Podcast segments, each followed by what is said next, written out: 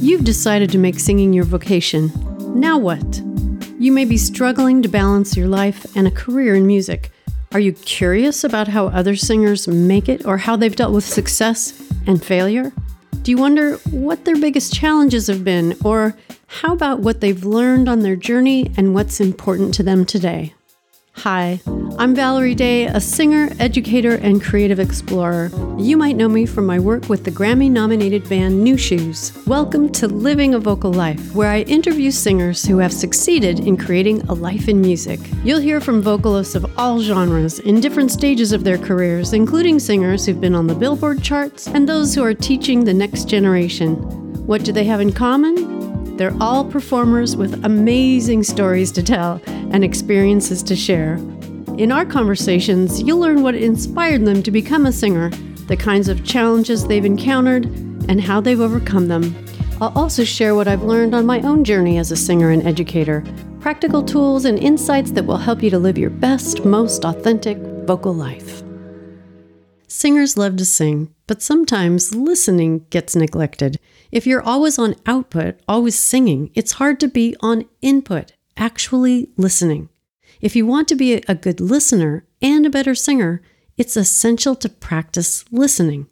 In this episode of the podcast, I'll talk about how you can learn to listen more deeply to other singers, the world around you, and your own voice.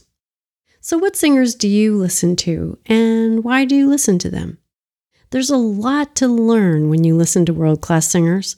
All the elements of style, vowel color, rhythmic phrasing, diphthongs and vibrato, plus musical vocabulary, melodic variation, and licks. When you're first learning any skill, it's all about imitation.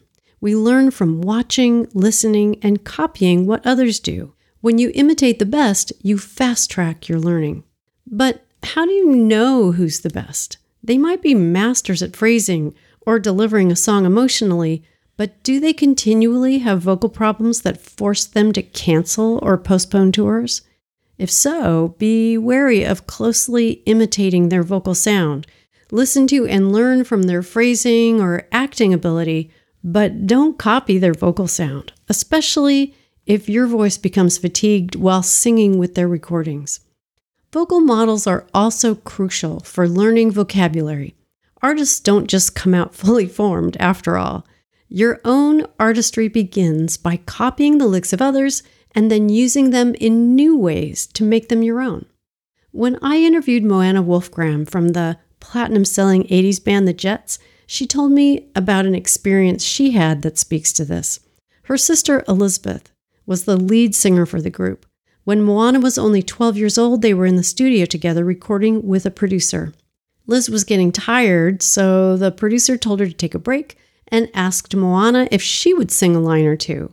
After Moana's take, they told her to hang tight while they listened back to what she'd recorded.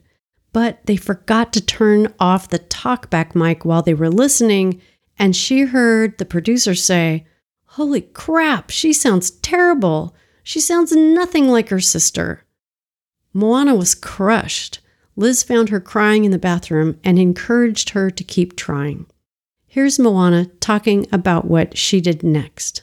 I took that experience I had with that producer and I challenged myself that I could do it. And I would listen to every Whitney Houston tape and mimic every single change in her voice, the bends, the twists. And then I became a big Mariah fan. And all of her first records, I would just sit, dream love, dream love. It's like just bend every note and just perfect it. I think I stumbled on one interview with Luther Vandross and they asked him, something like, give us some tips. He goes, be a great copycatter. And I was like, wait, I need to do that. Michael Jackson used to love James Brown and he learned every James Brown move and then he became even better. And so I think I took what I had heard that was negative and I flipped it. And I had a sister who was really my confidant and gave me her belief and just said, you can do this. You just take your time, learn it. So I wasn't one of those that was born with this natural gift of singing. I had the two left feet in the family, but I had enough potential to know that I could do it if I just focused on it. Great story, right? And when you hear Moana sing now, she doesn't sound like Whitney or Mariah Carey. She sounds like herself. but the influence of the vocabulary that she learned from those singers is there. So don't be afraid of imitating other singers. Listen, learn, copy, and experiment with that vocabulary until it becomes your own. When you listen to recordings, don't always focus on the singer. Get curious about the instruments that you hear. What is the drummer doing in that song? Can you break down the beat and listen to the hi-hat, snare drum, and kick drum patterns individually? How are the players interacting with each other? Are they responding to what the singer is doing, leaving space for the vocal? Are they engaged in a musical conversation, or are they background music for the singer? Don't just listen to music, listen to the world around you. The birds outside the window, the hum of the refrigerator in the next room. Listen to people when they're talking, not just the words they're saying, but the pitch, tone, and texture of their voice. You can practice listening wherever you go. When you're in a store and music's playing, can you hear the chord changes? That train whistle a mile away, what are the individual notes in it? Listen to the chord that whistle makes. If you learn how to listen deeply to recordings and the sounds around you, you'll be a better listener when it's time to record yourself. I know, it's not an easy thing to do, but the fastest way to make progress in your practice is to record yourself. You don't need an expensive, complicated recording setup either. All you need is a simple recording device that acts as a note taker so you won't have to try to sing and listen at the same time. Your phone's recording app will do. Once you know a song well enough to sing it without too many mistakes, record yourself. No microphone or headphones for now, just your voice singing with an instrument or recording. Then listen. But before you start taking apart your recording, ask yourself this question. What do you hear that went well? The first thing I ask students when we're listening to their recordings is what they hear that went well. We get so used to listening for our mistakes that we forget to notice our successes. We can learn from those too. Many singers are hypercritical of their own voices. Noticing what went well is great practice for being kind to yourself, and it will highlight the things you've been working on that are actually improving. Now, what do you hear that could use some work? Find the gaps between the sounds you heard in your head and the ones you actually made. Then you can experiment with different fixes, record again, and listen to the outcome of your experiments. Repeat the process until you can listen without anything jumping out at you that needs work. If you hear a lot that can be improved, don't freak out. You're not going for perfection here. There's no such thing as perfection anyway. Your goal is to learn and expand your capacity for listening to yourself. One way to keep from being overwhelmed is to begin by focusing on one area of practice. Start with the physical and your vocal technique. Listen back to the recording you just made and get curious. What do you hear that sticks out? If you're working with a vocal coach or teacher, listen for what you're learning in your lessons related to the physical aspects of singing. Here are two that many singers struggle with. Running out of air. Are you running out of air at the end of a phrase? If so, experiment with taking small sips of air, tiny expansions with your tummy and diaphragm throughout the song, but especially in the section before you lose air pressure. Then, when you sing that phrase, you'll have a full air tank and enough air pressure to sing from the beginning of the phrase to the end without running out of air. If you're still running out of air, take a look at what your ribs are doing. Are they collapsing? When the ribs collapse, they force the air out of the lungs too soon. You'll find yourself with an empty air tank and no air pressure at the end of a phrase. So try holding the ribcage out. You can do this by making a fist with both hands and then press each one against the sides of your ribcage. Take a big breath and hold those ribs out. Now you'll be able to feel if they're collapsing and by how much. Another way you can practice keeping your ribcage expanded is to use a belt. Just cinch it around your ribs when they're fully expanded. If they contract too much, the belt will fall. It takes time to develop the ribcage muscles so that they're able to remain expanded, but keep at it. Eventually, you'll have a lot more control over your air pressure, which will lead to more control over your vibrato and tone. Here's another one that singers often have trouble with. Pitch problems. When you listen back to your recording, are you having problems with pitch? Are you singing an even color line? Listen to the vowels. A vowel will sound sharp if it's too bright and flat if it's too dark. Experiment with making all of the vowels the same color. Record again and listen to the result.